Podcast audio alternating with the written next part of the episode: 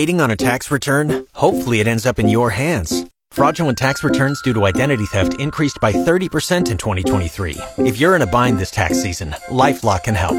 Our US-based restoration specialists are experts dedicated to helping solve your identity theft issues. And all LifeLock plans are backed by the Million Dollar Protection Package. So we'll reimburse you up to the limits of your plan if you lose money due to identity theft. Help protect your information this tax season with LifeLock. Save up to 25% your first year at LifeLock.com slash aware.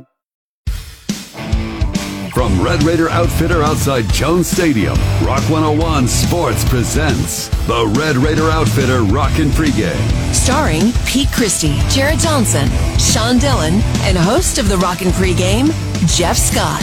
The answer is to eliminate bad football, um, play better football, eh, all the way across the board as a football team. And so uh, that's what we're really going to push for this week. All right. Ready for uh, ready for some Texas Tech football tonight. Six o'clock kickoff. You got Tarleton State coming to uh, to town. It's the first ever meeting between Texas Tech and, and Tarleton State. Were you aware of that, Pete? I, I was because I had not really known too much about Tarleton yeah, State. me either. Yeah. Yeah. So, no, I guess they uh, moved up from Division Two a few years ago. FCS. Yeah, they're in the uni- some UAC that's uh, the United. Atlantic Sun and WAC coming Right, yeah. So anyway, that's Tech's opponent tonight, and a game that um, you know this is the, a game that this kind of game you'd like to be your first game of the year. Yes. you know when you're just coming And it out usually there is, some right most of the time. So to have this one be the third game of the year after already you know Wyoming and Oregon, it would have been better if it would have been Tarleton State, Wyoming, then Oregon, perhaps. Sure. but it doesn't always work out that way. Does it doesn't. So. Um, all right. Well, coming up on the show today, we've got a lot to get to here. Joining us will be former Red Raiders Ryan Aycock and Keenan Ward. We'll do some rock and research with Byron Anderson, the voice of the Tarleton State Texans. Jarret will talk about the top 10 recruits of all time for the Red Raiders and how they performed ultimately. And uh, we'll rock and roll. We'll give you some rock and predictions and get you ready for the game, of course. And uh, Jarret, I guess, is uh, little under the weather, but he's still with us on the show today, fighting through, and uh, we'll be uh, on via the phone today. So we'll see how that goes. So, uh, but as always, we started with the Rock and Reality Check. Checking the pulse of Red Raider Nation with our Rockin' Reality Check. All right, Pete, why don't you get it get it going there? Yeah, you know uh, the the world of sports has changed with social media. Um, just you know, I, I just what people write is sickening. What are you referring to? just you know people and you know most of it isn't even tech fans it's people getting on there oh you're going to lose to a high school team today oh this guy should be fired you know everybody hide behind somebody, their little somebody was keyboard sliding in your DMs with something you didn't like. I, I don't know. I was yeah so you know it, it's the way of the world and so with that said uh, i mean they have to win this game today they have to now uh, 1% chance whatever the percent is if they don't i'm still going to root for tech uh, you know it, is what it is you got i mean you're either in with this team or you're out and if you're wavering on, on the fence uh, let me push you over because uh, you, i mean it's just nonsense and so, you know, we were hoping they're going to be 2 and 0. It didn't happen. Uh, the first game, I was gutted. I was upset. Uh, last week, not as much, although, you know, you're up by nine. Uh, is that, yeah, 27 18 going into the fourth. Uh, they could have won that game. So they could easily be 2 and 0, but, uh, you know, you don't look in the rearview mirror. You got to move forward, and you got Tarleton State today. They're wearing white helmets for the first time in 10 years. They're saying states up, guns down. They're saying they can't wait to come to Lubbock and, and beat the Red Raiders, averaging 52 points a game. Uh, it's up to Tech to, to prove them wrong. And so uh, let's get it done today, and and then you then you move into the Big 12 where you're zero and zero, and so you got a second season, but uh, Tech 0 and 2, first time since 1990, uh, 11th time overall, and the previous 10 times only led to one winning season. So uh, I hope this group can can turn it around and get it done. By the way, Texas Tech is three and seven all time in uh, the third game of the season after an 0 and 2 start. Really? So, yeah. So again, it's the 0 and 2 start kind of historically has has kind of said what you need to. do. It goes back to the thing about you are what your record says you are, Yeah. and that's why 0 and 2 now. It's not good, But Right. but, But, you know, historically, when you look at what they're in the third game, it, it hasn't been great. So hopefully this is an anomaly. Well, and usually it's Murray State. It's uh, you know uh, Central Arkansas. It's these Right. teams they usually play. I think next year uh, they got Abilene Christian, I believe. So you know it is what it is. Uh, but they got to get it done today. They have to get it done today. All right, and uh, I mentioned he's uh, on via the phone. Can we can we go to Jarret now for some rockin' rockin' reality check? Yeah, thanks, fellas. Uh, man, you know I hate to miss uh, any show, but especially there at the Jones for a home game. Uh, I got uh, some kind of flu horribleness, uh, so I figured it'd be best for all involved for me to stay away. But uh, yeah, big game, like Pete said. Uh, you know, 0 2 start. I mean, that's the reality. Uh, the game at Wyoming was crazy. I think it gutted the whole fan base. And, uh, you know, they, they played well against Oregon, but made too many mistakes, too many turnovers, and, and they lost against a, you know, a highly ranked, a, a really good team. Now you got Tarleton State, and as Pete said, Texas Tech has to handle its business, and I expect them to. Uh, no matter who the, you know, who's playing first, second team, I expect the Red Raiders to have success today. If they don't, then we have way bigger problems than what we thought.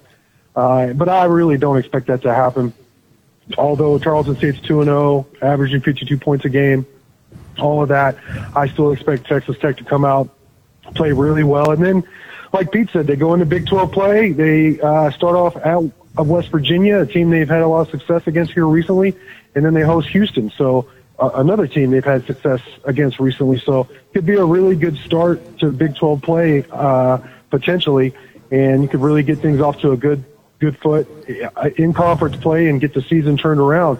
There's some things we need to see from this team. Uh, to me, for one, you got to start winning the turnover battle. You can't keep turning the ball over the way you are, and you got to start creating those turnovers. And then also you got to get a pass rush, which would you have to start consistently putting pressure on opposing quarterbacks. And I think that'll help in terms of creating turnovers. But beyond that, I hope there's no big injuries and uh, Texas Tech wins going away today. All right, my rock and reality check would just come down to you know I, I try I was I was you know I was like most people I was expecting a you know nine or ten win season and not that that's out of the question now but it, it did kind of put a damper on these first couple of games. Um, so you know me, I'm always pessimistic, Jeff. I, I thought I was quite optimistic this year. You were. I was out of character. I let myself do that. You, You were. And uh, you know, so I've I've had to. Uh, you know, Tamper. kind of. T- I have to temper the uh, expectations just a tad. Are you dialing it back? Uh, I did dial it back after last week. I did dial it back, and uh, I don't know. But I, this, you know, the Big 12 still out in front. There's a lot of good things that could still happen, but it's just that that 0 and 2. Sometimes you're 0 and 2 because there's a reason you're 0 and 2. So hopefully, you know, again, anomaly. They go on a big winning streak here and turn things around, and it'll it'll be all right. But yeah, I'm I'm cautiously optimistic now, where I was stupid optimistic. Right. And I so got you. there you go, What, cautiously what's, optimistic. what's the difference between cautiously and stupid? Um, well, Is it like well, two wins, initially wins? optimistic. You know, I I, I said ten wins, and uh, then uh, cautiously optimistic now is you know maybe maybe seven or eight. Okay. You know, I, I like. I'm just- I I'm like, just telling you, it's I just- like cautiously optimistic, Jeff. right? Well, you know, I don't want to be completely pessimistic, but uh, you know, so I'm, I'm struggling, but but I think for me that's actually uh, that's going out. I was seven or eight, impressed. You you said nine or ten wins. Right, I was I don't real impressed. that. How- when- when's the I didn't last even time know you if it ever was heard you. me be never, that optimistic? Never. So I appreciate that. But you know, another thing that's going to happen today is Texas is hosting Wyoming at home, and once they win. They're going to get on my Facebook, and yeah, we beat them, you didn't. And I, I, disgusting. So I'm really hoping Wyoming can win today. It's funny how, how much time Texas fans spend. Yeah, I don't. There are a lot on Talking my about page. Texas and so It's you really know I can't discriminate, but man, I, I just it, it riles me. Yeah, well, that's why they do it. See, now they know they're getting, Oh. getting under your skin there. Well, then I won't be riled anymore. I didn't think Jarret, how about does it. the message boards go when Texas fans chime in? Do they get? Do they jump on Texas Tech message boards and get snarky? Of course. That's all. That's all that needs to be said, I guess, right there. Yeah, Yeah. of course. They need all right. somewhere to go, Uh, that's true. Yeah, and they Um, come to Tech. yeah. All right, a uh, couple things here before we get to get on with the show here. But uh, earlier this week uh, in the uh, press conference and all, Coach McGuire uh, was asked about and uh, commented about eliminating bad football, like four turnovers and so forth. I think every time you go through stuff, there are always other factors involved, and some of the factors involved are whether it be an O lineman, whether it be a tight end, whether it be a call by the uh, coach that puts a player in a bad situation, and then you go back and you blame it on that one guy. Um, the one thing that I've always told my quarterbacks, I told Gino this after the Wyoming game, um, you will always get the blame or the credit as the head coach or the starting quarterback. You got to understand that that is the position you're in. Um, we have the biggest targets, the easiest targets, and I totally get that. Uh, I'm I'm 100% all in on that, and uh, I know Tyler is too because he's he's definitely a pro. But you know, I, I do not think that we are losing the football games at the quarterback position. I know there's a, a lot of people that would disagree with that, and hey, man, I get it uh, and totally understand it. But when you do that, go back and it's easy. You recorded the game. I rewatched the TV copy. Um, the great thing about technology today, you can slow a lot of stuff down, uh, see where the pressure came from, and uh, see what kind of technique that guy played with, and then all of a sudden it's well, maybe we need another this, maybe we need another that, maybe we need another this, maybe we need another that. You know, that's not the answer. The answer is to eliminate bad football. Like four turnovers. Um, all right, Jarret also asks. Uh, also as Coach McGuire on uh, whether or not Behren Morton should get a look this week. Eh, we were talking about that earlier. It's uh, the easiest thing to do as an observer is to follow the ball and watch the ball. Um, what we don't see is what went on in on everything, unless you're studying the film or you're going back and and and looking exactly what happened. I always say, you know, there are points that. Um, you know, Tyler said it on Saturday night, the interception after the block punt. He's going to take full credit, you know, that and responsibility for that. That you know, ball um, should have been thrown different. Uh, but um, I think every time you go through stuff, uh, there are always other factors involved, and some of the factors involved are uh, whether it be an O lineman, whether it be a tight end, whether it be a call by the uh, coach that puts a player in a bad situation, and then you go back and you blame it on that one guy. Yeah, it's you know, it, it, there's always a million things in a game, and it's always the, the those big moments that stand out towards the end of a game or something like that that, that do always get usually the, the most credit for being the thing that caused the loss or whatever. But it's it, certainly the four turnovers can be explained away a certain thing, but it's still that was a major factor in the game. The uh, analytical uh, call to uh, go for it on fourth down your own territory down there that was certainly a critical yeah, moment. Like and yeah, I, I, I, have given that, that whole analytics thing all week has been like one of the biggest uh, topics of, of all, I think, and you know, lots of teams are use analytics. NFL uses analytics. I mean, it's got its place. But I always look at it like in my own job. I mean, you know, in in, a, in, the radio business, we have analytics for lots of things. I mean, about what songs to play, what songs do people like. That's the science of it. And then there's the art of my years of experience of certain things of, and knowing I live in Lubbock, Texas, and I know certain things right. about the people of Lubbock. And I can look at analytics of things and certainly get a great picture of probably 90% of everything but it's the other 10% of the art and my experience that tells me that, you know what, okay, I see that, but I think I could probably do a little of this as well. And that's where I think a, a, you know, a football coach, you got lots of experience. You've seen a lot of things. You feel certain things in a moment. Even though analytics may tell you this one thing, I just don't, I don't know how you can be 100% analytics and zero of the art. It's all science and no art. And I just, I don't know. I will never, no one can ever convince me that that is a great idea to go 100% with analytics. And don't we have a great punter? We do, right? So very good. Point. I don't so, understand it. So anyway, that was one of the one of the biggest things of debate. You know, the turnovers and certainly that call that a lot of a lot of people just were like, "Man, I, I don't get that." But uh, we got a lot to get to today, and we come back here, Jarret. Uh, you know, he always uh, gives us all the uh, Texas Tech recruiting news. But today, Jarret is going to talk a little bit about the top 10 recruits of all time for the Red Raiders and how they ended up performing. This should be very interesting. So we got that coming up next. Inside the Red Raiders football recruiting with 24 7 Sports, Jarret Johnson.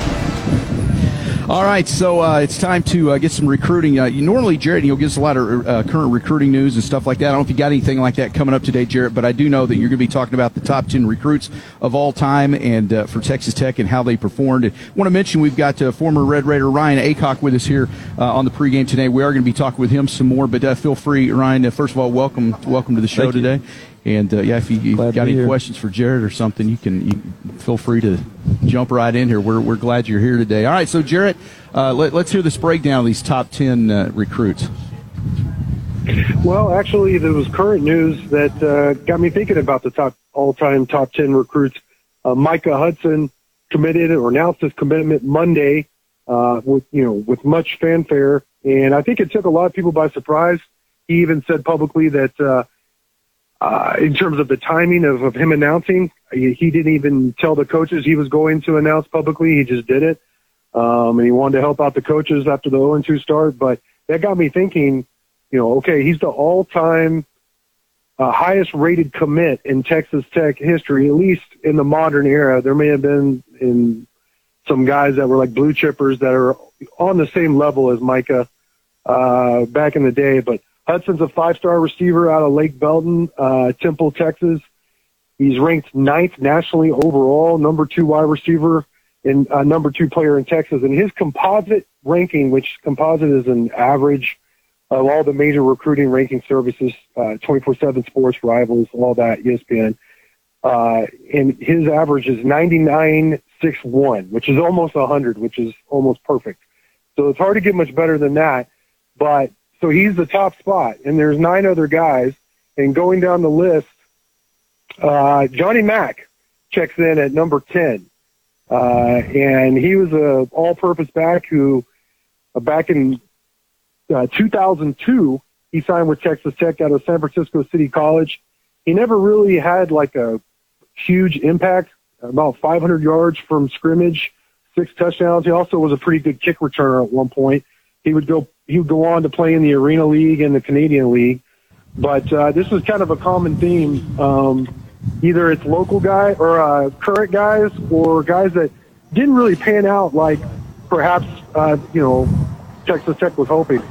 But number nine, and this is this is really nice. Number nine on the list is Cheeto Philly, who's who joins Micah on the 2024 commitment list. He is a 6'3", 215 pound edge out of Sachse uh, Texas, and he's rated it with at uh, 0.9351. So it's really nice to have two of your top nine all-time recruits in the uh, current class, the class that's going to sign here in December. And then uh, checking in at number eight, uh, Behren Morton, number two on the depth chart, quarterback out of Eastland, uh, four-star, former Elite 11 quarterback, of course, assigned in 2021 and uh, he checked in with a rating of 0.9356. So, you know, obviously his story is yet to be fully written, uh, but there's there's a lot of high hopes for him. Uh, number seven is Dominique Wheeler. Uh, he, you know, he never he, he he never really materialized. He ended up transferring to Lamar. He signed in 2012. Uh, he was a four-star athlete, kind of hoping to be an all-purpose back, and he never really saw the field transfer to Lamar, uh, but he he checked in at .9391. And then uh, rounding out uh, the, the top half of this top 10 list is Jace Amaro, who of course was an All-American. He's number six on the list. You know, he signed as a tight end out of San Antonio MacArthur. He checked in with a rating of .9437. So, and he's somebody who obviously would go on to play for the Jets. Uh, tried to get on with the Chiefs there, uh, but had an All-American, terrific 2013 season as a junior uh, in Cliff Kingsbury's first season here at Texas Tech. The number five is Delvin Simmons. Uh, he signed in 2011, defensive lineman out of Pennsylvania. He was part of a, uh, one of Tommy Tuberville's uh, classes. And, uh, you know, he would go on to transfer to USC, start for the Trojans for a couple years, and had a cup of coffee with the Colts. Uh, but he did play for like three years for Texas Tech, so uh, he did play for a while. Uh, number four is Michael Starks, who's kind of taken on a legendary recruiting uh, status in terms of like the hype with him and for him to never really actually play. He signed in 2012. Um, very, very hyped, very highly anticipated recruit, that um, didn't didn't ever really materialize either. Uh, so that was disappointing. Number three was Jack Anderson, uh, multi-year starter. Uh, you know, he signed. For, he's uh, in 2017 part of Cliff Kingsbury's uh, one of his classes. Multi-year starter would be drafted by the Bills. Uh, uh, and then I think he's actually on the Colts right now, but he got hurt. He's on the Colts practice roster. So uh, it'd be interesting to see how his pro career, uh, you know, goes on. How he, how, if he could continue his pro career.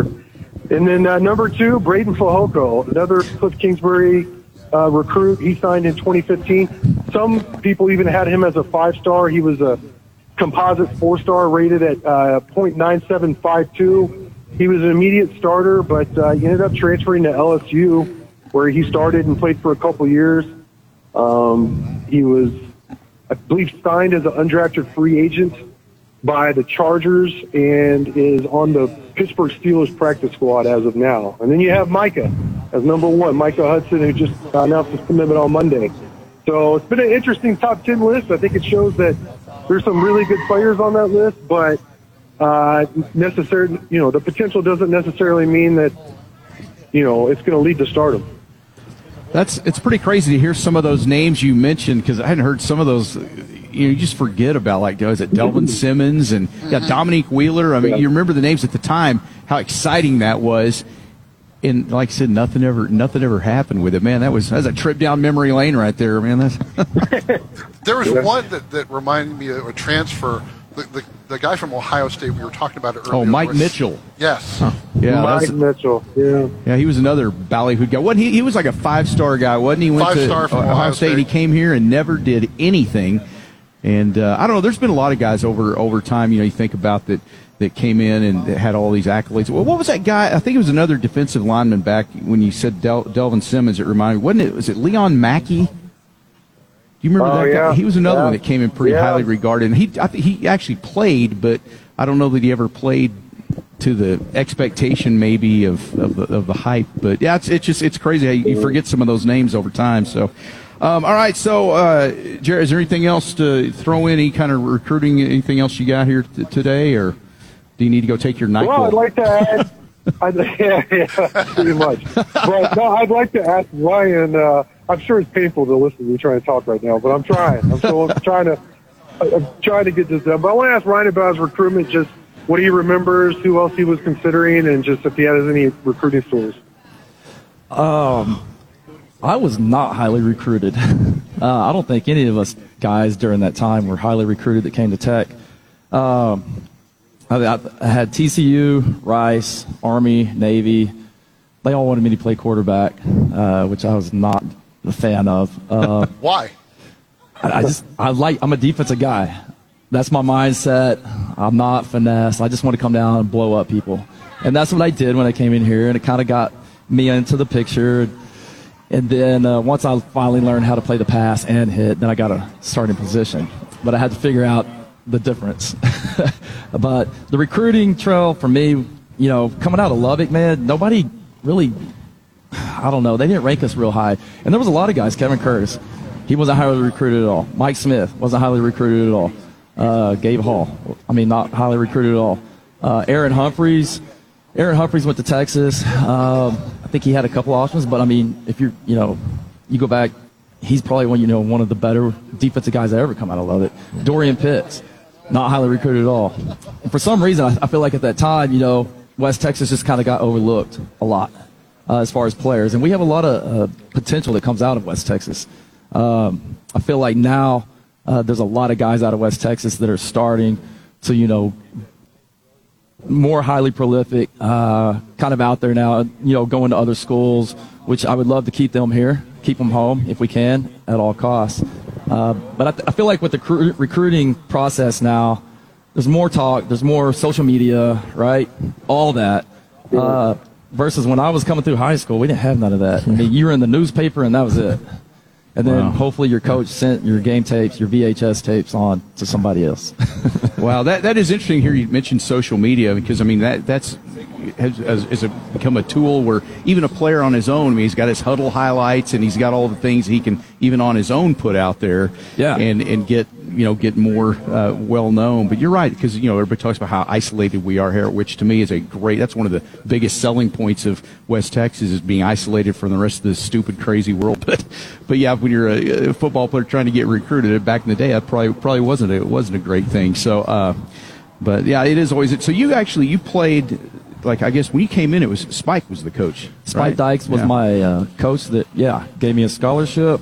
Uh, I was here for his last year. I was redshirted that year though and then uh, with Mike Leach for the next four years, yeah. and then stayed on, set out a year, came back, and, and grad assisted on defense under Leach era for two and a half years. Well, we're gonna, you're going to stay around for another segment here in a few minutes. I, I want to talk to you about uh, what it was like to transition from playing for Spike Dykes, who just you yeah. know beloved coach, but just a, a, great you know just a character, you know. Yes. And uh, and then transitioning into the Mike Leach years, who's a, a whole nother character on the other end of the spectrum from Spike Dykes. They were both characters in their own right, but I, I wouldn't say they were similar. So, uh, but not not similar at all, but yeah. two highly respected guys, yeah. two guys that I love very much. Yeah, so we'll we'll talk a little bit more about that. So, Jarret, uh, thank you for uh, soldiering through and you know showing up for game day, even when you when you don't feel your best. You sound you sound like you do.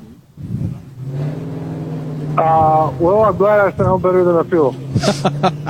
All right. Well, he's call, he's calling from next to the toilet, so let's let, let him go. All right, that's a little TMI there, Sean. But uh, Jarret, I'm sorry that Sean had to uh, present that visual to, to Get the better, South Plains. Jarret. But yeah, get better, Will. All right, man. Uh, thank right. you, Jarret. And I, I, don't know. We're talking to Jarret some more later on, or is, or is, is that it? Okay, go go take go take a nap then, and uh, we we appreciate your uh, being here today. All right, so yeah, we come back here. Former Red Raider Ryan Aycock still with us, and he'll join us for a whole other segment. We'll talk uh, talk uh, some of his thoughts about this current Texas Tech team, but yeah, talk about what it was like playing for Spike Dykes, and then and then uh, you know transitioning into the Mike Leach years, and I don't know whatever whatever else comes up here. It should be fun. So it's the Red Raider Outfitter rocking Pregame Live from outside Red Raider Outfitter uh, across from the Jones on Rock 101.1. A conversation with it is uh, former Red Raider Ryan Aycock, who was a safety here for Texas Tech from 99 till is 2003, right? Oh, three, yes. All right. Well, welcome to the Rockin' Pregame today, and uh, we're happy to have you here. We'll talk some uh, some of the current team and some of your memories from your time playing. And uh, what do you, what do you do these days? Uh, I'm in the oil business. Nice. Uh, so I've got a well service company. My stepdad and I we run that. We've got 16 rigs. Nice. And then we have a car wash company. That's me and my dad and my siblings on that side. Okay, all yeah. right, nice. I'm sort of in the oil business. I, I gas up my truck about uh, once a once a week or something. Oh so, yeah. yeah, kind of affiliated, but uh, you're paying for it. I say, I'm, I'm, making a lot less than you are. I think in, in the, the, way I'm involved, though. So you know, but, it comes uh, in spurts. yeah. Gotta ride it right, out. Right, ride it out. Ride That's it out, right. Man. Yeah. Um, all right. So, uh, talk about you know just your your memories of uh, you know when you were you were here playing at Texas Tech. You know, ninety nine to two thousand three. What what stands out most to you about your time at Texas Tech? As the guys that I played with, uh, that stands out the most. Man, we had the chemistry that we had on those teams. It was just great. I wouldn't change anything for that. Uh, you know, coming in under Spike Dykes, recruited by him off the, you know, offered a scholarship. I didn't get to play that year as redshirted, uh, but I highly respected uh, Coach Dykes and everything he did, everything he said. Uh, he just had charisma that nobody else had. And then in comes Mike Leach, and man, we're talking about complete opposite of Coach Dykes, right? But at the same time, they, they were similar in how their their personalities were. They you know they weren't like just intense and just. They both had this charisma about them that was totally different, but it got to the players and, we wanted to play for coaches like that. They got us to rise up. Um, so you know, in comes Leach. Uh, different character, man. Loved him to death. Played four years under him, and then got to coach with him for a few years. Uh, learned a lot under him. Uh, a lot of crazy stories that we could probably go into another time. Just funny stories uh, about Mike Leach. Uh, but loved both of those guys. But yeah, the, the best thing was playing with the guys that you know. And we were talking about recruiting just a little bit ago. Uh, you know, I think all of the guys here at Tech during that time, none of us were highly recruited at all. I mean, our highest recruit was Michael Crabtree that came in in like 2008. That was after, way after me. Yeah. Uh, so you had Kingsbury, you had Welker. Welker didn't have a scholarship anywhere until we had one back out here, and then we offered him the scholarship last minute. And look at that guy. Yeah. yeah. Uh, I mean, just you think about everything. I mean, all the offensive linemen that came through here. I think that was the best offensive line for about seven, six, seven years there. Th- that offensive line that we have. I mean, oh my gosh, you put Mahomes with them that we when we had that off O line, or you put some of these other quarterbacks with them. Yeah. I mean, you- you're throwing up crazy numbers. Those guys could block all day long. Um, so you know, I, I'm just going back and thinking about everybody. Uh, Shad Williams, he was a high high recruit for Oh, us. yeah, I remember Shad, yeah. Which he was my roommate uh, my sophomore year here. Which you know, one of my best friends was in my wedding. Uh, which he coaches at Oregon now. Oh, so he was okay. here last week. Oh man, I didn't know that. Yeah, Yeah, uh, we didn't talk about the game. We just talked about old times. probably better. Best that way. yeah, but you know, it's the chemistry, like I said, that we had, man. We hung out during practice, you know, during the locker room, after uh, practice, after games. We all went everywhere together. It didn't matter color, what color we were. We were hanging out at the same joints, the same spots, Yeah. the same houses. I mean, we were all together, and because of that, when you have chemistry, uh, you can make a great run. You can go really far with chemistry. So it's Ryan Aycock with us on the Rockin' pregame. Uh, back to Leach here for a second. You know, you said how you know you, he inspired you, and, and you know, in spite both of them were just the kind of the uh, kind of coaches that players wanted to play for. I've always been fascinated with with Mike Leach because you know when you just on the surface you see him talk and stuff, and you're sitting there, you know, I love and I, I was a, a huge fan of Mike Leach. I, I am definitely in the camp of to me Mike Leach was a was a great coach, and I was very sad the day that Tech did what they did. But that's another story. But I always uh, am interested. How what is it that Mike Leach, you know, because he was such a bizarre kind of guy. How what what was it that he did that connected with 18, 19, 20 year old players and how it made you want to play for him? Because he, like I said, he's just such a he was such a bizarre character. What was it that he did that inspired you to you know just want to play for him? he didn't hold back on us. Uh, We weren't soft then. But you could tell us anything you wanted. You could cuss us up and down. You could roll us for days, make us throw up all day long. And we were going to sit there and we were going to take it. We were going to say, yes, sir, and go back to practice, go back and play. You do that with these kids now. You know, it's such a different society that we live in. You can't discipline. You can't do all of that. But because he did that, it, you know, it, and gave us opportunities to succeed, we respected that. I remember when he first came in and he's giving us a team meeting. We were like, "What is he talking about?" None of it. We're all looking around like, "Who is this guy? What is he talking about?" And he talked to us for an hour. We're like, "I still have no clue what he just said." And then we're all kind of like laughing, you know. But then he'd get your attention, man. Gosh dang, if you didn't do what he asked or what he wanted, uh, he'd get your attention quick. Yeah. Um, he was just a genius. Uh, like I said, he put us in great positions to win all the time. And, and the charisma that he had, since it was so different and it was so outside the box, I think that's what helped us succeed because that's how Texas Tech is, right? We're not that mainstream University of Texas and A&M. Right. You know, we're all in the box and we do everything correctly this way, that way. Man, Texas Tech, we're outside the box. We're different. We're in Lubbock, Texas. Got to be a little renegade. Yeah, you got this is West Texas out here. We're in the middle Heck of yeah. nowhere, so we got to defend ourselves. So when we had a staff come in like that, it was like, hey, you had Dana Holgorsen, uh, you had Seth Littrell who came from OU, which I love, one of my good buds till this day. Played fullback there, meathead, I love him. Uh, then you had Sonny Dykes, you know, and then you had Art Briles that came in. Mm-hmm. I mean, just all these coaches, and, and they embellished Lubbock in what it meant to us here as West Texans. And so that's how we played on Saturdays. We weren't highly recruited. We're never given a chance, but we're going to come in there as the underdogs every game, and we're going to fight, man. We're going to fight like dogs. And we knew that. We had to. Yeah. You know, we're, we're not all the five star guys. And- five star guys, I mean, let's look at the University of Texas. How, they get five star guys every single year. What do they do with it? They don't have chemistry. Right. Okay, they're not tough. You tell a five star guy what to do. A lot of them don't like that. Don't tell me what to do. I'll do it myself. You know, I, I know what I'm, I'm doing. a five star. I know what I'm doing. Yeah. And you know, I talk to my, my buddies that are still coaching NFL. Uh, you know, they, they talk about the guys that are first round picks versus your middle round picks to your late round picks to even your free agents. These guys come in fighting, they want it, right? And that reminds me of what we do here at Tech. Yeah. And, and that, you know, a lot of those coaches in the NFL, they're like, these first round guys kind of have entitlement. They're getting paid millions. Yeah. I can't tell them anything. Right. And a lot of those first round guys, some some succeed. You know, they do really well. Yeah. And then a lot of them just fall off the face of the earth, and you don't hear about them anymore. It's those middle round, the late round guys that you're seeing just fight coming in. They got something to prove. So No, and I think it's interesting because, and I think McGuire's done a, a good job of capturing that spirit of West Texas and what people are, you know, the hardest working, most competitive, toughest, all that stuff.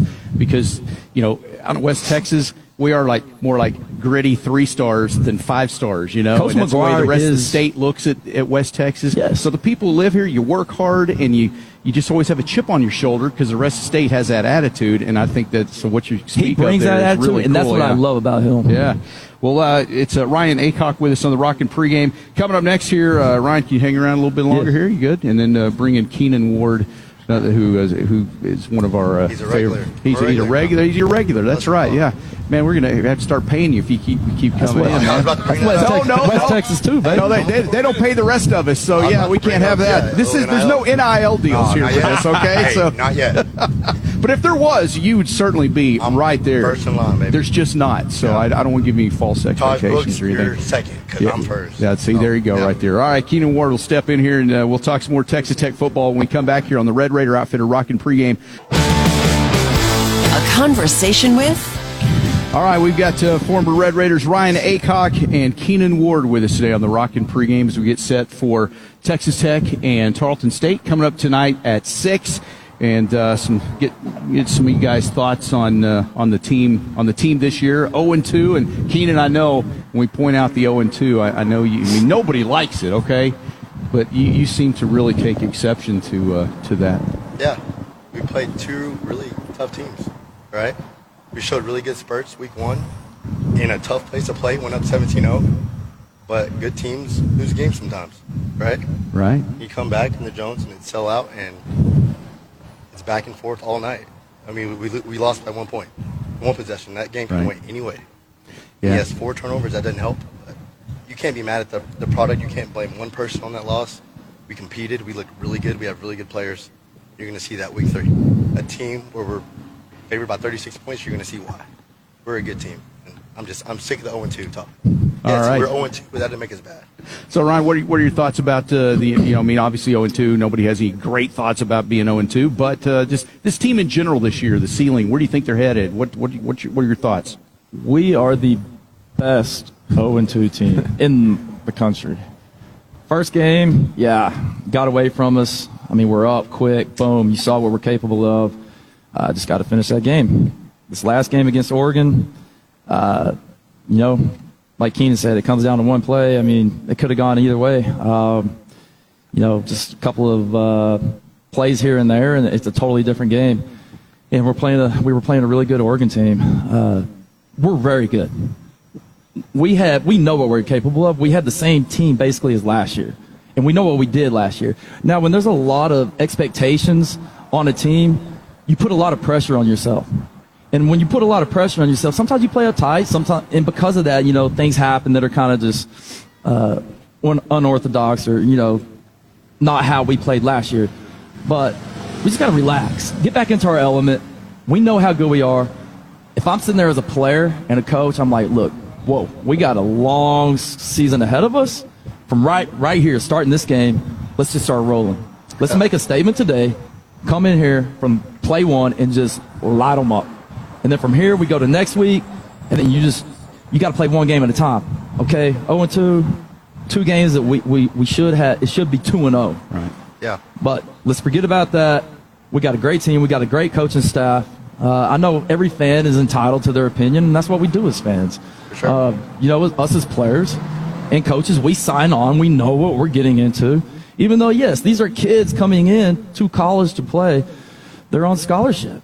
Now with NIL, they're getting paid money. Well, That- you don't want the comfort. heat, They're- they're then comfort, yeah. Right, yeah. don't don't come play college football. You know. So everybody's going to have an opinion. Everybody's going to have. I mean, uh, you just get critiqued if you you know it, when you're in the athletic world. Yeah, Okay. you can't win. And to assist off what you said, whether you're a redshirt senior or a true freshman, for whatever reason, it's not an excuse, but it takes two or three games to just to settle down. Yeah. The game's fast. You're just you're anxious. You have high expectations. The fans want so much out of you, and you can't be perfect. It's a game of imperfection, right? Absolutely. It's hard. And for whatever reason, man, those first two games, it's like I have not. You watch film, you watch the game over and over, and like I just wasn't myself. But here's the deal. This is a society we live in, right? Everybody wants success, and they want it now. Because you got all this money just flying around. It's an entertainment business now. Sports is. So all these fans, we're paying these coaches this. These players are getting paid this. We're building all these facilities. We want to win, and we want it now. We're, we, everybody expects their team to go, you know, 10 and 0, 12 and 0, whatever. We're all going to national championship. That's what everybody expects. And then the minute you let them down, well, here comes the criticism. Here comes everything else. Man, if everybody will just stay on board, stay positive, and I know it's hard. I know it's hard because that's not how, how we're trained now, you know? Like I said, it's a society we live in. Everything's fast, fast Oh, yeah. paced.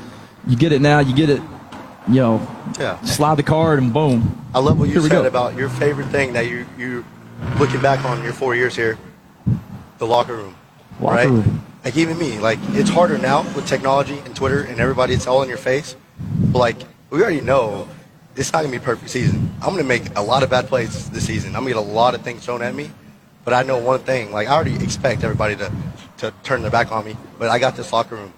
Those are my brothers, and that's like same. Like dude, I would. Everybody back in that locker room, you got each other's back. forever. You're playing for each Good other. Good and bad, the ugly. Yeah. Like, yeah, we'll never fold But on yeah, we do. They, they want to play for their fans. Yeah, they want to play for the Texas Tech Absolutely. community and everything. We love our fans. We want to make our fans happy. Nobody understands it until you're in it and you're out there day in and day out practicing. Injuries. You're fighting through this. You're fighting through that. You know, you got everybody coming at you and critiquing you. I mean, if everybody's job got critiqued behind their desk, Be fired, dog. but I don't know. Everybody just needs, you know, everybody needs to stay just confident in the team because it's the same team as last year. We know what we got. We just need to clean up a few things. I mean, a few plays in the Oregon game, and we win by two touchdowns. It's a, it's a one play game, man. That's a really good Oregon team. Yeah. Really good. Yeah. So, week three, we got a, a chance to go out there and make a statement today and, and start right now. Let's go one and two. Then, boom, next week, let's go two and two, and you just keep it rolling, all right? Yeah, and you know there are a lot of fair weather fans out there, and then fans from other teams who just get on there and stuff. But the bottom line is, even 0 and 2, we got to sell out today. Houston sold out, Kansas State sold out. Red Raider fans got to unite. What are you expecting today against a team that really has nothing to lose? They're 2 and 0. They've averaged 52 points a game. Uh, you know they're going to come in and battle, but Tech uh, should be better at every position and should pull away and get this one. Absolutely, Pete. I mean, it slows down week three for whatever reason. I think that you'll see a lot of attention to detail, less turnovers, uh, less missed tackles, just more like focused back to the basics, you know? It's going to slow down for a lot of guys today. I love the, I mean, 36 is a lot of points, but even if we don't cover, we're going to get shade, I know. But we're going to play a lot of young guys today. We're going to get better as a team. We're going to roll into week four rolling. It's going to feel good. It's Whether- still not going to be a perfect game. No, it's not. It's football. There, there might be an interception thrown today. I mean, Yeah. you're going to hear the fans, ah, yeah. But then we're going to go score 28 points. Absolutely. And then, oh, we're, you know, oh, we're loving them now. And then, oh, we make another bad play. That's just life. Yeah. I mean, this, it's life, right? There's so much about football that teaches you about life. After football, right? You go out, you get into the real world. Man, you get knocked down all the time, and you just got to get back up. Yep. You got a family to, to provide for and, and go feed. So if you just lay down, uh, you ain't providing for nobody. So, Absolutely. you know, football teaches you that. I mean, th- there's going to be a lot of low times, a lot of high times. Yeah, I love the expectation. and I know the players do too. The coaches love it. Uh, but I just I want our fans to notice like this is an imperfect game. If it was a perfect game, Absolutely. it'd be 0 0 every game, right? The be- imperfect. best athletes in the world, Michael Jordan, you name it, the best athlete of football, whoever it is, they've all had losses. They've all had games that came down Absolutely. to the last second and they lost. There was games that they should have won and they lost. Guess what? Those guys, they keep working, they keep grinding, and they get out of it. They work their way out of it. And once you work your way, you get rolling. Then here comes the chemistry. The chemistry comes together. Then we start winning. And then you just put one game after the other. Just put it all together. Absolutely. That's what I- I'm always hear a lot, you know, about how uh, you know teams like you know you, you lose a game and you know, there's a lot of talk about yeah we're going to learn a lot from this game we're going to learn we're going to be better. I always am curious, uh, you know, things that as a fan when you, you hear things like that, I'm just always curious about what is that really like, you know, that type of thing because you know you've been playing. If you're playing at this level, you've played a ton of football in your life, you know, since you're a little kid, man, and you've played it, you know, with your very in-depth studying and learning things all along. What what is the learning process by the time you get to college ball and you're you're learning things with every game? What I, am trying to think of the best way to ask this, but I mean, what are you learning at that point? I mean, you're. It seems like by the time you get to college, and, and again, I didn't play college football, I, so I'm, I'm just curious. What you know, you're you're learning stuff still. still is there still mistakes. tons of stuff to learn at that level? I mean, If you're you not understand learning- what I mean? yeah. I'm not trying to be snarky with Oh, like, what good do you need to learn? But no, I'm serious. What Yeah. what is it? What's that? What is that learning like at this level? It's nonstop. I, like I talked to Pat last week, and he's. I like, "What are you doing? Watching film?" He's like, "Yeah." This is Patrick Mahomes dialed in on what he messed up on against the Lions last year. Like he's trying to figure out how he can be better, and that that's what's so beautiful beautiful about football, man.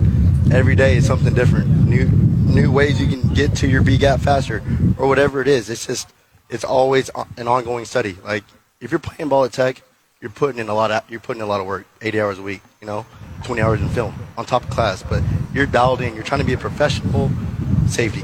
You know, that's what you're training to do. So if you're if you're not watching film and learning, then you're not going to be playing here. If you get to the point where you think you got it all figured out, You're, and you're not learning anymore, you need to quit or you need to Yeah. retire. Probably, probably a five star guy. All right, man. Uh, Keenan, Keenan Ward and Ryan Aycock uh, with us today on the Rockin' pregame, man. It's uh, great to have both of you here, and man, this is really interesting too. Just to hear you talk about uh, some of the some of the things you brought. I, I love hearing that kind of stuff. I got a disclosure real quick. Pete, uh, go ahead, Pete. But after you finish, I got to give a word out to whoever's listening. You go if ahead. you're here at the tailgate or on campus, Lubbock Wrecker is out and about. I just saw three cars getting. They do. Hey, keep your eyes safety mode right That now. is very I need good. your eyes That's a dialed public in. service. Everybody Yeah, yeah, send I'm your trying to help you tickets. out, man. Everybody send your, your tickets to Keenan Ward. He said that he will No, pay no. them just for See? today. See? Yeah, hey, it is a write off. I'll write it off somehow. So whatever. We'll figure it out. All right, guys. Uh, just every time I see Keenan, I'm just so proud of him. Uh, just when he was in high school, he was a man among boys. That that Snyder game when you beat Shallow Water, I didn't. I mean, it was like you were the only player on the team, dude. Go Tigers. I, am just telling you. You and then just you know, then you excel at Tech. But tell everybody what you're doing now, because now you're excelling in the real world. Yeah, thank you for that. I was just talking about how I need to market myself more. Thanks, Pete. No, But, yeah. but so- tell everybody what you're All doing. Pete Christy for Keenan Ward. Yeah, see, Yeah, there you so go. this is Keenan Ward talking. I'm a real estate agent. I'm a full-time realtor here in Lubbock, servicing Lubbock, Snyder, Shallow Water, New Deal. Hey, it's all West Texas. Give me a call. Uh, I'm a little over two years in. Uh, I'm with Better Homes and Gardens Real Estate. We have the green signs in the yard, and life is good. I love helping out my, my West Texas people, man. Y'all have done so much for me, supported me my whole life, and I'm just trying every day to give back in every way I can. So yeah, give me a call. All right, man. That- that- that's a, what what a pro! beautiful, what a pro! That was beautiful. It was. It was beautiful. I was a tear almost coming out of my eye right now. All right. Well, thanks guys for being here. Hopefully, you get a tech victory tonight. I think we should. So uh, y'all go and for uh, check us on. out some tailgate or whatever you're going to do next yeah, here, Tech and minus we'll, uh, 36. Lock that in. We got Chiefs uh, Sunday. Yeah, tomorrow uh, at Jacksonville. A little tough one, but we're gonna bounce back week two. So Chiefs Tech money line. That's easy money. All right. See You heard it. Heard it here first. real betting advice. So if you take it and lose, hey, don't call me. Actually, All right, when we come back here on the Rockin' pregame, we got the voice of the Tarleton Texans, Byron Anderson, joins us to talk about tonight's game against Tarleton State here on the Red Raider Outfitter Rockin' pregame outside Red Raider Outfitter across from the Jones on Rock 101.1. Time to take a check of the Gandy's Milk College Football Scoreboard. Looking at the top 25 scores, number three, Florida State in a doozy with Boston College, but Florida State pulls it out 31 29. Number 15, Kansas State loses at Missouri. Tigers kick a 61 yard field goal to win it 30 to 27. Number 14, LSU rolls past Mississippi State in Starkville 41-14. Number 7 Penn State beat Illinois 30 to 13. Miami ranked 22nd beat Bethune-Cookman 48-7. Scores right now. We've got we've got Utah leading Weber State 31-7 late in the fourth. Notre Dame on top of Central Michigan 28-14 early third. At halftime, number 21 Duke on top of Northwestern 17-7. Top ranked Georgia at home trailing South Carolina 14 to 3. 30 seconds left in the second quarter. Keep an eye on that one. Number 25 Iowa at home trailing Western Michigan 7 0 early second. North Carolina 21, Minnesota 3. That's uh, late in the second quarter. Number 10 Alabama hoping to bounce back on the road at South Florida. But right now, South Florida, the Bulls lead at 3 0. That game is delayed, uh, probably for weather, I assume. Number 16, Oregon State, looking for a conference, but they lead uh, San Diego State 12 3 right now, late second quarter. Number 19, Oklahoma on top of Tulsa, 35 14, late second quarter. Ohio State 7, Western Kentucky 3, second quarter. That is your top 25 score. The Rockin' Interview. All right, we are joined today by former Tarleton State baseball standout. He's worked at ESPN Radio, Sirius XM, and The Ticket. Now, play-by-play voice of Tarleton State. We welcome to the Rockin' pregame the voice of the Texans, Byron Anderson. Hey, thank you. Appreciate the uh, the time taken to speak with me today, and ready for some football. I don't know about you guys. Yeah, no, we're always ready for that. And Byron, Tarleton State joined Division One during the pandemic. How's their path from D2 to D1, especially joining the United Athletic Conference, Ben? It's been good. Um, you know, this is our first year in the United Athletic Conference uh, for football. So we just finished the first ever uh, conference game last week and, and beat North Alabama. Uh, we started off in the Western Athletic Conference, and that's where all of our other schools, uh, excuse me, our other teams are right now in the Western Athletic Conference. But it's been good. Uh, it, it has been um, hard for football fans because we got used to you know going to the playoffs, and during that reclassification or transition time, whatever you want to call it, uh, we have obviously not been able to do that. You're on probation for four years, so this is the last year that we uh, will not be able to qualify for the FCS playoffs.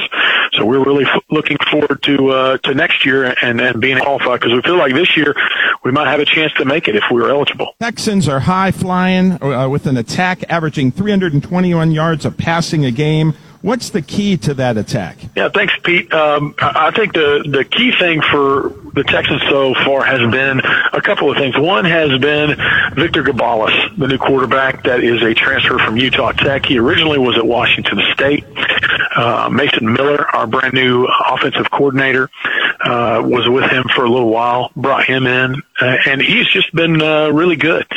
Uh, he, he throws the deep ball very well. He's got off to some slow starts in the first couple of games, but once he's got going, he's been really good. He throws a great deep ball, and he's had a lot of different people to you know, throw deep to. Darius Cooper and Jaden Smith are our two wide receivers. Both returned. One of them had a thousand yards receiving last year and nine touchdowns. The other one had just under a thousand yards and ten touchdowns receiving. But we've got some other guys that have stepped up this year.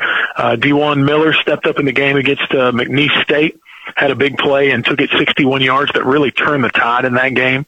And then last week we had a huge week from a sophomore uh, out of Mansfield. Keelan Johnson had six catches, 219 yards, and four touchdowns just kind of out of the blue. So it, it has been uh, depth at wide receiver, um, and it has been the play of our quarterback that's really got us going really well. Don't ever want to leave out the guys up front. They've done a good job as well. You know, Gabalis has only been sacked a couple of times. So it's a little bit of everything, but when you put that stuff together, it's made for, like you said, a high flying attack. Patrick Jones leads the team with 18 tackles, 12 solo, and an interception this year. What makes him so special? I think versatility is what makes Patrick so special. Last year he played primarily linebacker for us. Uh, we were a little bit thin there at times last year, and he stepped up and he played some rush linebacker and also played uh, the middle of the field for a while. This year he's moved to more of a safety position, uh, and he just got a nose for the ball is what it comes down to. Last year he was had a couple interceptions, some forced fumbles, and a, a fumble return. And this year he's just kind of that guy that can do a little bit of everything. He's got a nose for the football. Uh, you know, I'd, I'd say he's a ball hawk. He just knows how to play. He's one of those guys. I think you could put him at D tackle if you wanted to, and he'd figure it out. You know what I mean? Just versatility and a smart football IQ. All right, voice of the Tarleton State Texans, Texas uh, Tech's opponent tonight, Byron Anderson joins us on the Rockin' pregame. How has NIL and the transfer portal helped and or hurt you guys? Oh man, that is a great question. I think a lot of that's still yet uh, to be determined, but you know, if you, you look at a couple of things, the transfer portal has helped us. I mentioned Victor Gabalis. If it wasn't for the transfer portal, we would not have him. So it's helped us in a lot of ways, uh, and it's hurt too. Like you said, we've lost a couple of players in the last few years. We lost Beau Allen, who went in the uh, transfer portal last year, the quarterback that we had, a, a freshman transfer out of Kentucky that chose to uh, make a move up. And so it's one of those deals where it, it helps and it hurts. I think the for us the the biggest thing for the transfer portal is we want student athletes to be where they want to be, and if they choose to be here at Tarleton State University, we're going to make them feel at home. Um, we're going to try and give them a top of the line FCS uh, D1 experience. We've got a ton of new facilities and uh, you know new uniforms and stuff like that. We'll wear different uniforms, different helmets. Uh, this week we'll do white helmets for the first time in almost a decade. So a lot of that stuff is different. As far as NIL go, I think it at this level is still kind of early in the game. We haven't been able to uh, capitalize. We have a couple of NIL deals that I understand are going on, but to be honest with you, also working for the university as a associate athletic director, I'm not really allowed to get into much of that stuff and, and find out the details on it. But I do do know that we have, uh, you know, a an alliance that that meets and um, kind of puts that stuff together, but I don't really have much involvement. But I think the portal overall is, is helping student athletes get to where they want to be. And if they want to be here at Tarleton State, we love to have them. Well, how has head coach Todd Whitten helped this team prepare for tougher competition? Well, he's a guy that has uh, prior experience uh, at the D1 level, not just where he was a head coach at Sam Houston. You know, he was actually a GA a long time ago, I believe, at Texas Tech. So he has uh, some roots there. He's been all over the country, uh, Wyoming. He's been at McNeese. You know, and whether it's actually being at a, a bigger D1 program and being a part of that, or being at a FCS program like Sam Houston and facing some of these, uh, you know, Power Five and D1 schools. He just brings that knowledge. You know, he's been a coach for 36 years now. This is his 36th year uh, at the collegiate level, and he's a guy that, you know, he just knows a little bit about everything, right? That's that's kind of what you uh, gather in all those years of experience. So, I think the the biggest thing is just you know telling the players what they can expect. You know, the game last year too, the the TCU game that we played, that was our first ever game against a Power Five opponent, and I think that will help this team a lot. So maybe this year not so much what he tells them, but he, what he's already already showed them and what he can remind them from that experience they had against TCU last year. Byron, which other players should we watch out for this evening? Yeah, so there's a couple. We have uh, our, our running backs. I'll start there. We've got a couple of running backs that have been really good. Kind of got a a uh, thunder and lightning combination. The starter will be Daryl Kelly the third, and he was a thousand yard rusher last year. He's a little over uh, 1,500 yards in his career and 14 touchdowns. He's a guy that can take it the distance at, at any point. He's a, a junior out of Florida. And then this year, we one of the guys we got in a transfer portal was Kayvon Britton, transfer uh, out of Arkansas Pine Bluff, and he's a smaller running back that's a little bit bigger. Uh, but he's really good in the open field. He catches the ball well out of the backfield, and uh, he's good in, in short yardage situations. Five seven, 195 pounds. Uh, those would be the first two guys that I'd say to keep an eye on. Defensively, if you go over to that side of the ball, the guy that I'd say keep an eye on, he, he leads our team with sacks with two, is a transfer out of Hawaii, and his name's Ote Baker. And he is the guy that uh, has done, you know, when he's at Hawaii, there's a couple of games there where he put a lot of pressure on quarterbacks. He's come over here, and you can definitely see the difference uh, with him coming off the edge compared to other uh, defenders. He's a guy that I mean, he looks like a D1 Power Five guy coming off the edge, and and we're going to have to if we're going to have any chance of keeping it close, you know, which is kind of the goal, and keep it close if you're one of these FCS teams, and then maybe make a play late in the game. He's going to have to uh, if we can stop the run, he's going to have to do a great job of pressuring the passer and uh, giving your quarterback some fits because we've got to have that pressure maybe to to hopefully get a, a, a Shough to make a mistake or two and have a chance to capitalize on that. So th- those would be the guys that I'd say, and I would really put an exclamation point by Ote Baker. He's got to be great defensively for us to have a chance in this one.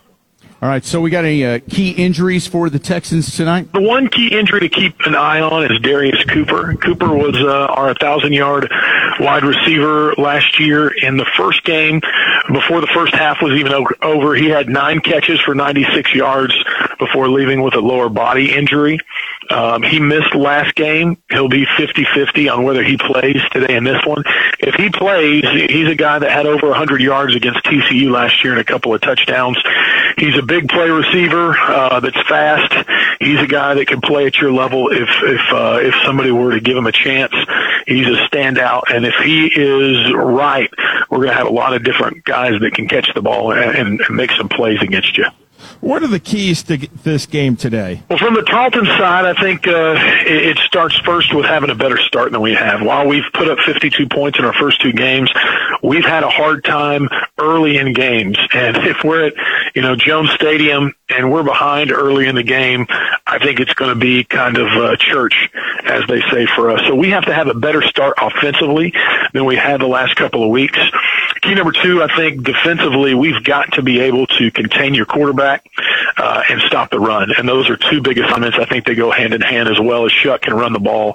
We've got to be able to keep him in the pocket and, and force him to throw and not let him get out and run. I think he's had a couple hundred yard games in his career, and you can certainly see, uh, especially in the game against Oregon, that guy can get out and run the ball.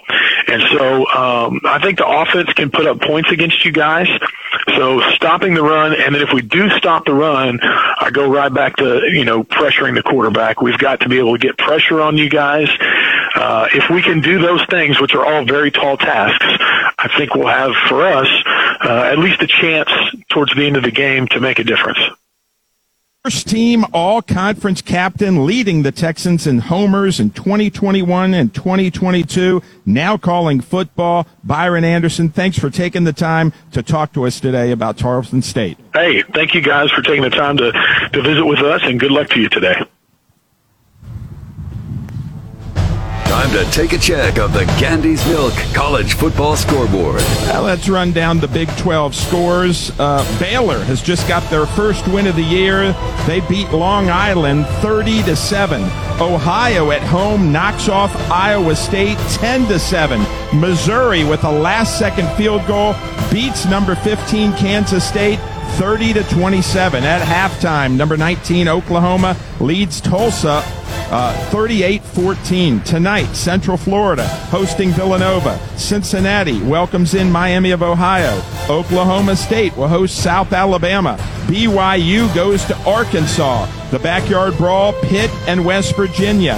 TCU collides at Houston. Wyoming goes to Texas. Kansas, who's 2 0, is at Nevada. And Tarleton State comes to Texas Tech, 6 o'clock tonight. Red Raiders favored by 36 and a half. That's your Big 12 scoreboard on the Rockin' Pregame Show. Tech tonight playing Tarleton State, 6 o'clock here at the Jones. And, man, it's a nice night. It's nice, cool uh, weather night. I don't, dare I say football weather. I mean, it might, maybe it's a little still warm for true football weather, but what a nice night tonight. So, uh, kickoff 6 o'clock. So, yeah, let's talk about the Red Raider offense tonight versus the Tarleton defense. What do you, what do you guys think of uh, Red Raiders tonight offense? What do they got to do, Pete? Well, obviously we got to cut down on the turnovers, and uh, you know they got to get the running game going. I mean, Tyler Shough was the leading rusher last week. Taj uh, Brooks had six carries, 66 yards, 11 yards a carry. So uh, you know Joey McGuire about getting Taj Brooks the ball more. Yeah, 100%. That's a great question. You know, the one thing that that uh, we have got to to me in this offense, and I absolutely love this offense, man. I, I am, I'm uh, probably the biggest believer. I know it's Zach's offense, but I think I'm a bigger believer in the offense than he is. You know, I, I absolutely love this offense. But the one thing that I think uh, every game is different. You got to understand the game, and uh, the one thing that we've talked about is whenever it gets kind of like there's a frantic part of every game. Like you can feel it. If you're down there on the sideline, you can kind of feel this, whether it's nervousness or something bad's happened. if you can find a run that you believe in, that calms the game down. It also can, whenever a defense is ruling, whenever a defense is, is having that, uh, it puts a lot of pressure on them. And, and I felt like there were times that definitely we've got to have that feeling. We've talked about that. We've got to, you know, it's kind of like when you're in a room, it's like, hey, read the room. You kind of have to read the that part of the game too. And um, you know, I think there was some opportunities there that we we've got to take advantage of. Man, I'm uh, proud of Taj. Man, he's he's doing a great job. Ran the ball well.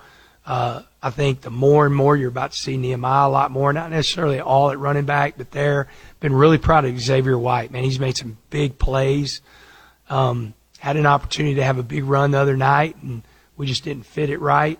Uh, so I, I definitely think that you know we do have to run the ball uh, more, but I also think you've got to understand just saying, "Hey, let's run the ball more."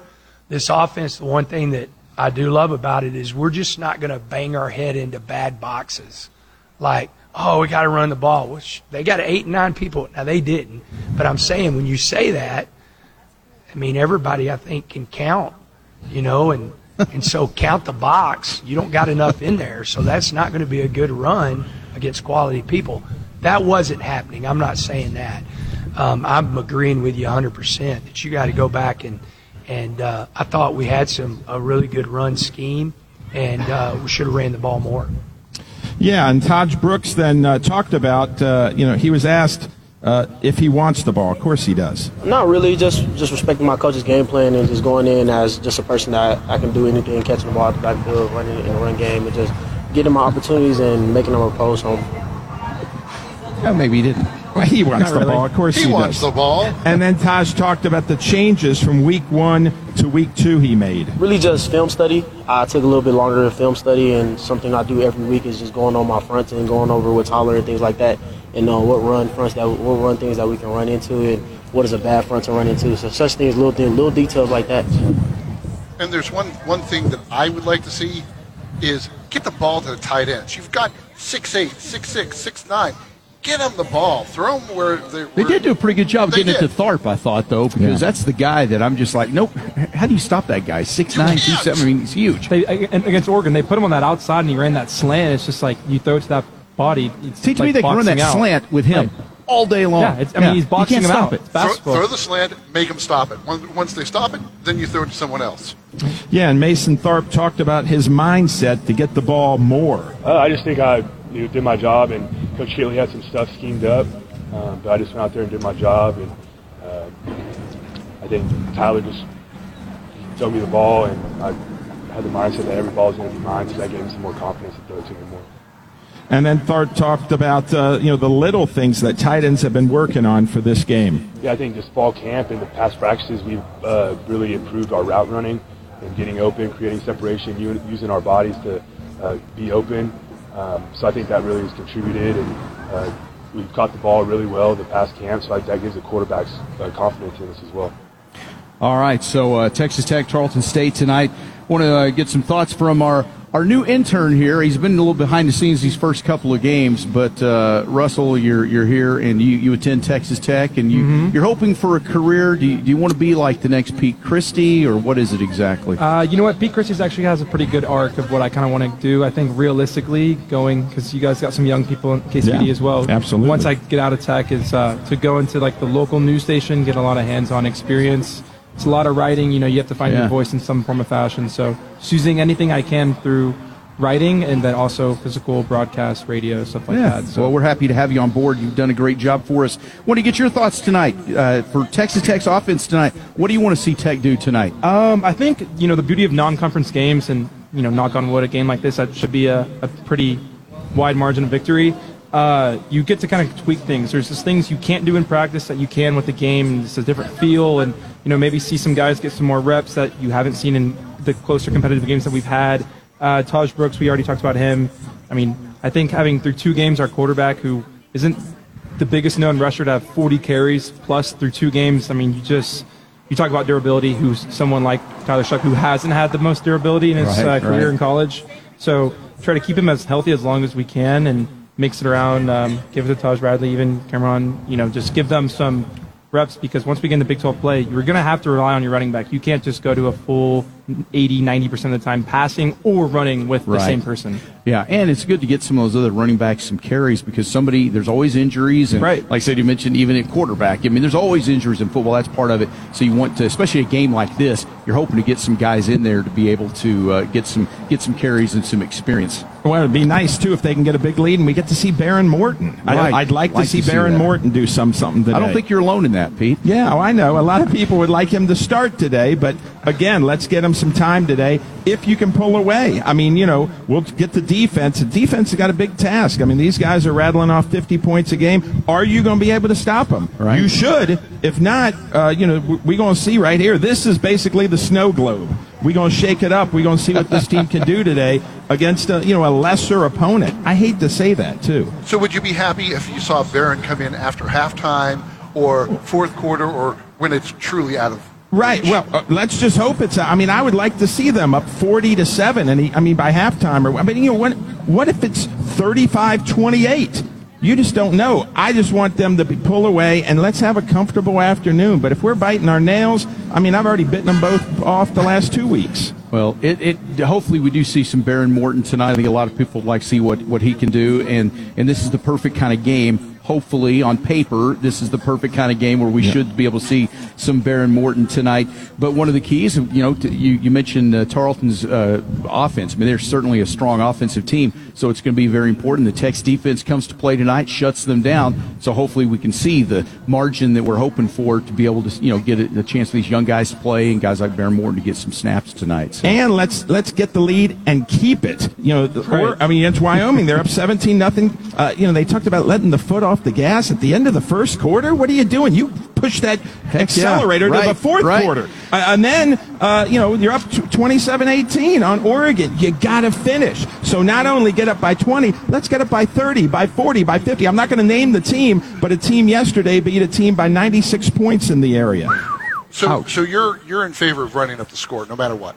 Well, I'm not saying running up the score, but if you're better, uh, what are you supposed to do? Take a knee, throw an Well, interception? didn't didn't didn't Leach used to say if you don't I mean if you if you don't like it stop it Right. you know I mean so I mean, again, what? Yeah, you got to keep scoring, and then put the second team in, and if they're doing it, let the third team. I mean, this is the chance to really get a lot of guys some playing time, especially some guys who might only play three games. right Right. You know what I'm yeah. saying? all right well let's uh, that's uh, Tech's offense tonight uh, let's take a look at the Red Raider defense and what expectations are for the defense coming up tonight we'll do that next here on the Red Raider Outfitter Rockin' pregame uh, pregame outside Red Raider Outfitter across from the Jones on Rock 101.1 More of the Red Raider Outfitter Rockin' Pregame with Pete Christy, Jarret Johnson, Sean Dillon, and Jeff Scott.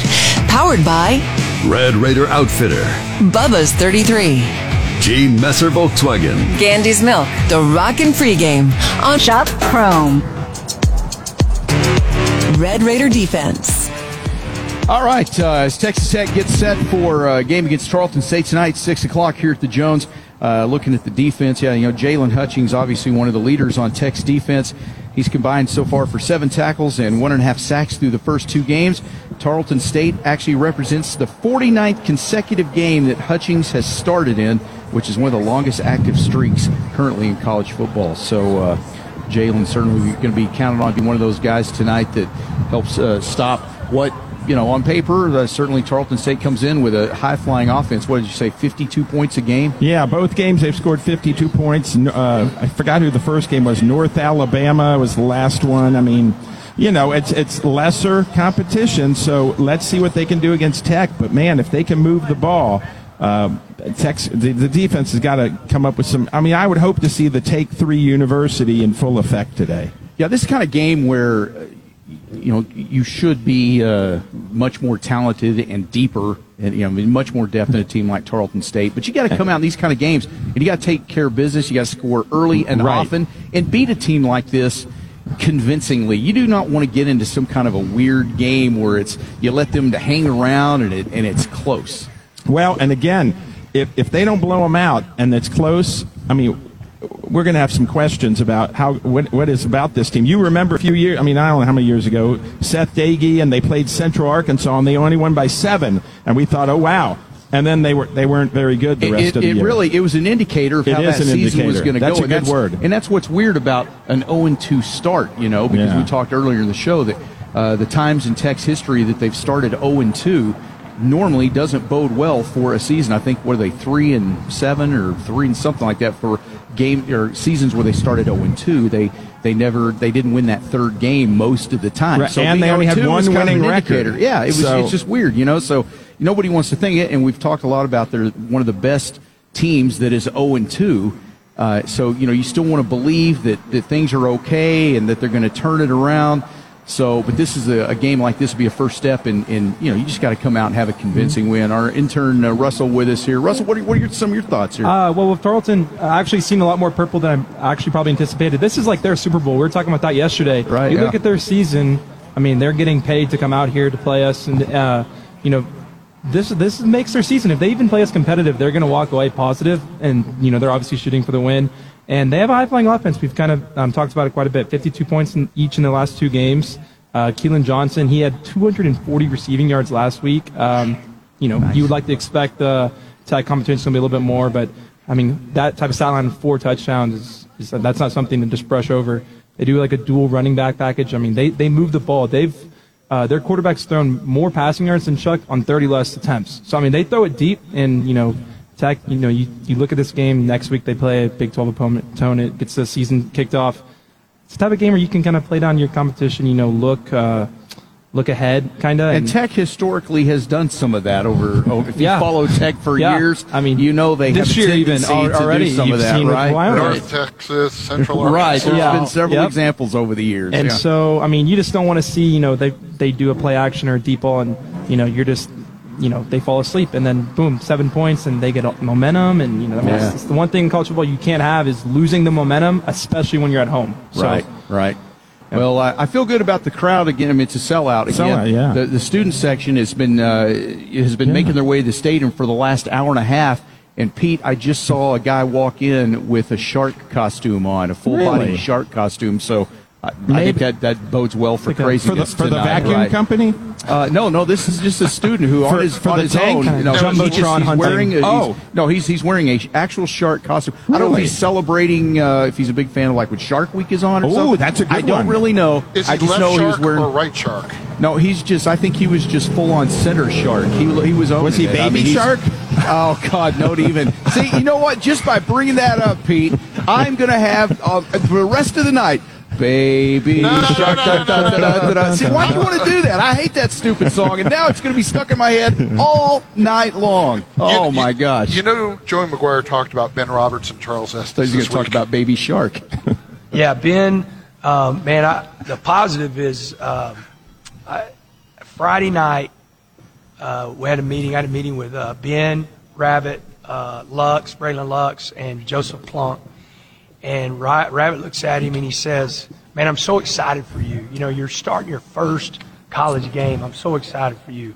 And you could see this wide-eyed young guy, like nervous. Um, and Lux turns to him and he goes, "Hey, bro, don't make it more than it is.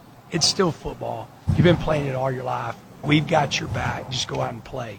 And I thought that he did that. I thought for the most part, you know, there's some things that we could do better with his alignment. Uh, very one of the very first plays, he's a little bit too wide, so it changes his angle coming in to the running back, and he doesn't make the tackle. But I thought he settled down uh, the rest of the game, and and uh, man, the kid has a high ceiling. He's very athletic. He's very he's got a high football IQ, um, and I think he showed that with the way he played.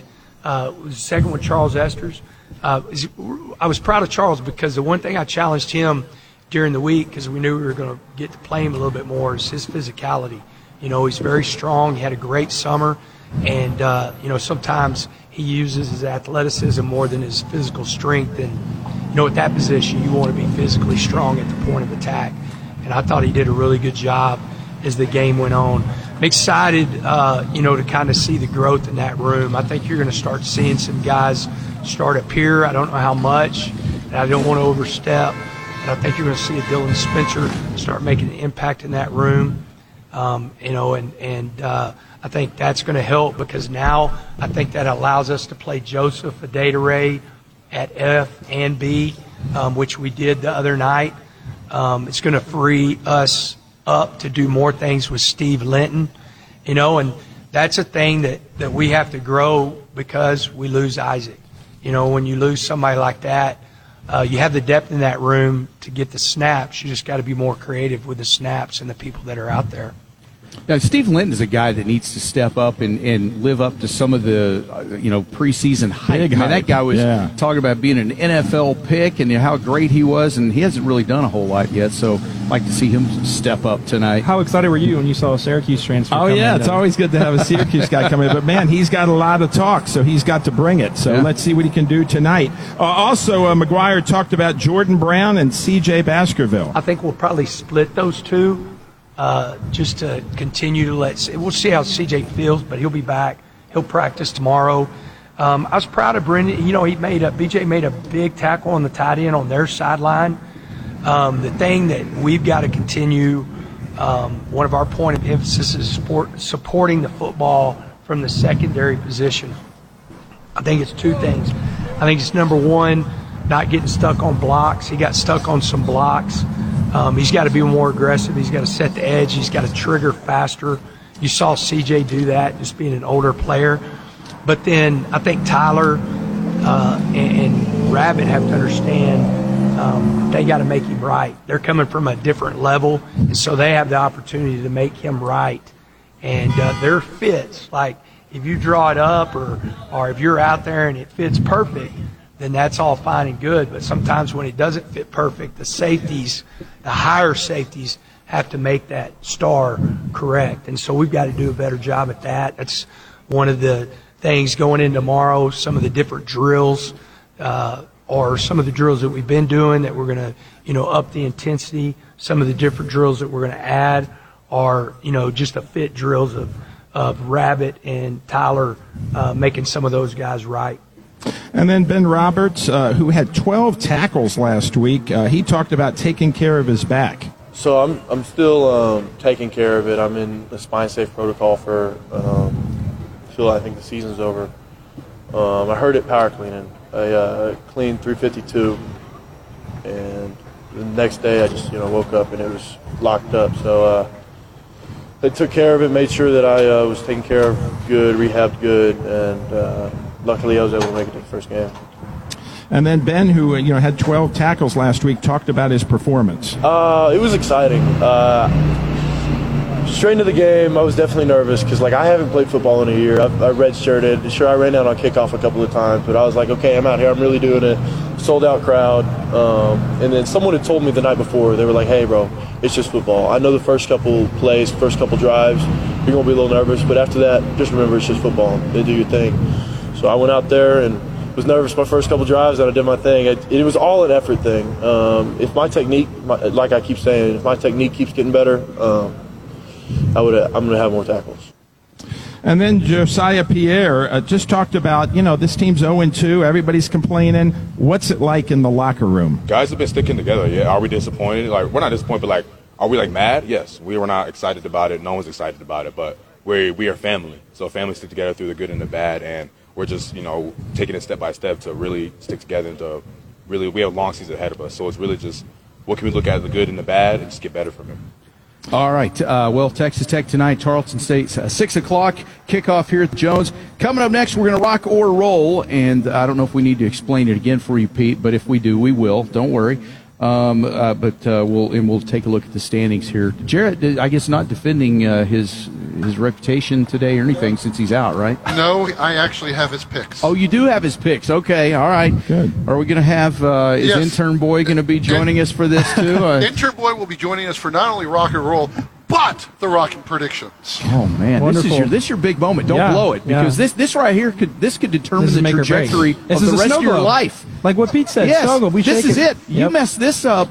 I'm Listen, done. I, I don't want to ruin it for you, but this could be it. you, you could you could be uh, joining a, a life in the uh, fast food service industry or Mm-hmm. I something do like that. McDonald's, so well, I guess not the worst they- scenario. They're, they're always hiring, so uh, you know. Just real quick, Angry Pete. I just somebody just texted me. I mean, it's 4:45. Okay. One Fifteen before the game. Is the game going to be televised? What is wrong with you? Why do you wait till the last minute? It's ridiculous. The most asked question I got this week, what color do we wear to the game? What am I, Project Runway? Come on, man, look something up yourself. You can get on the internet and write all this crap. Look it up yourself.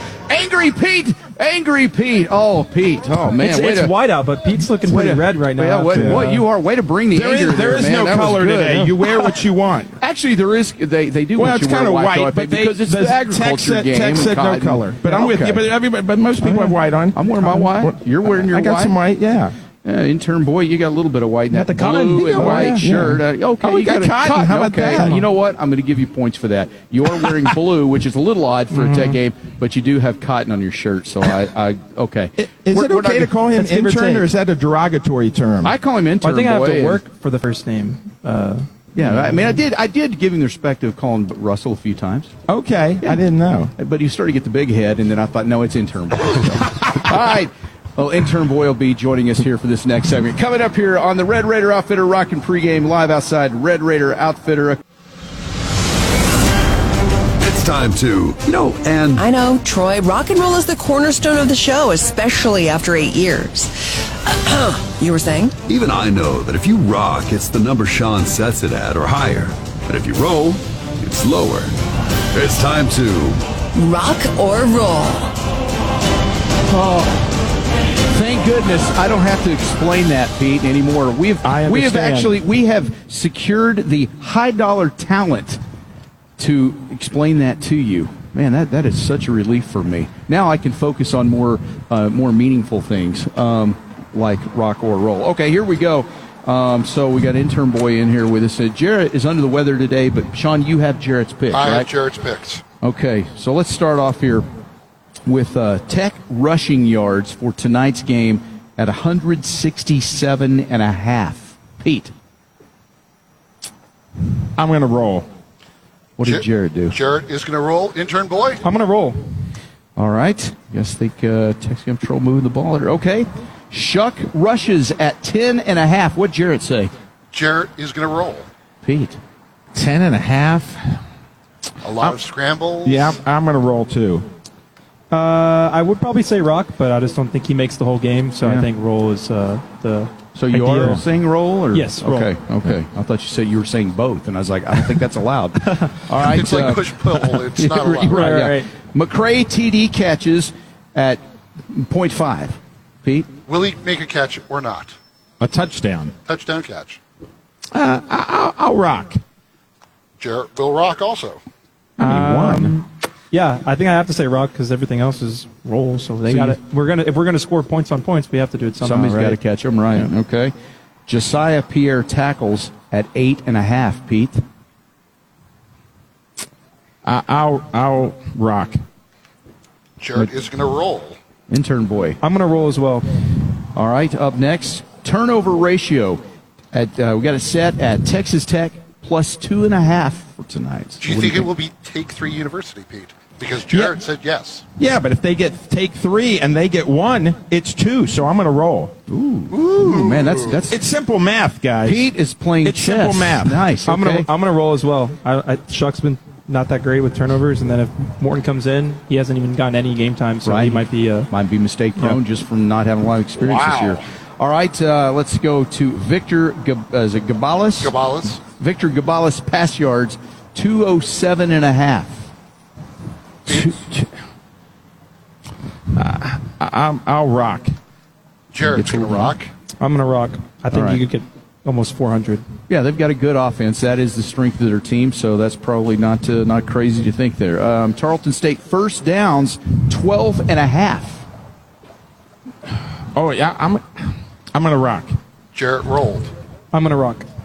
All right. Yeah, I think uh, I think you guys are right on the rock there on that one. Um, Keelan Johnson catches at uh, four and a half tonight. Jarret rolls. Intern boy. Um, I'm gonna rock. Yeah, he's really good. I mean, Yeah, I'd he's he has almost 300 yards, but he only has seven catches. So it's just deep balls. I think they're going to get it to him a little short yard, so they can actually get the ball moving. And how many catches does he have to have? seven or no, Five. he's four and a half. So five to, to rock. Five. Okay, I'll, I'll rock. Okay. All right, couple more here. Tarleton State punts four and a quarter. It's their season average. I, I'm going to rock. Jarret's going to roll. I'm going to roll. All right. Finally, in rock or roll.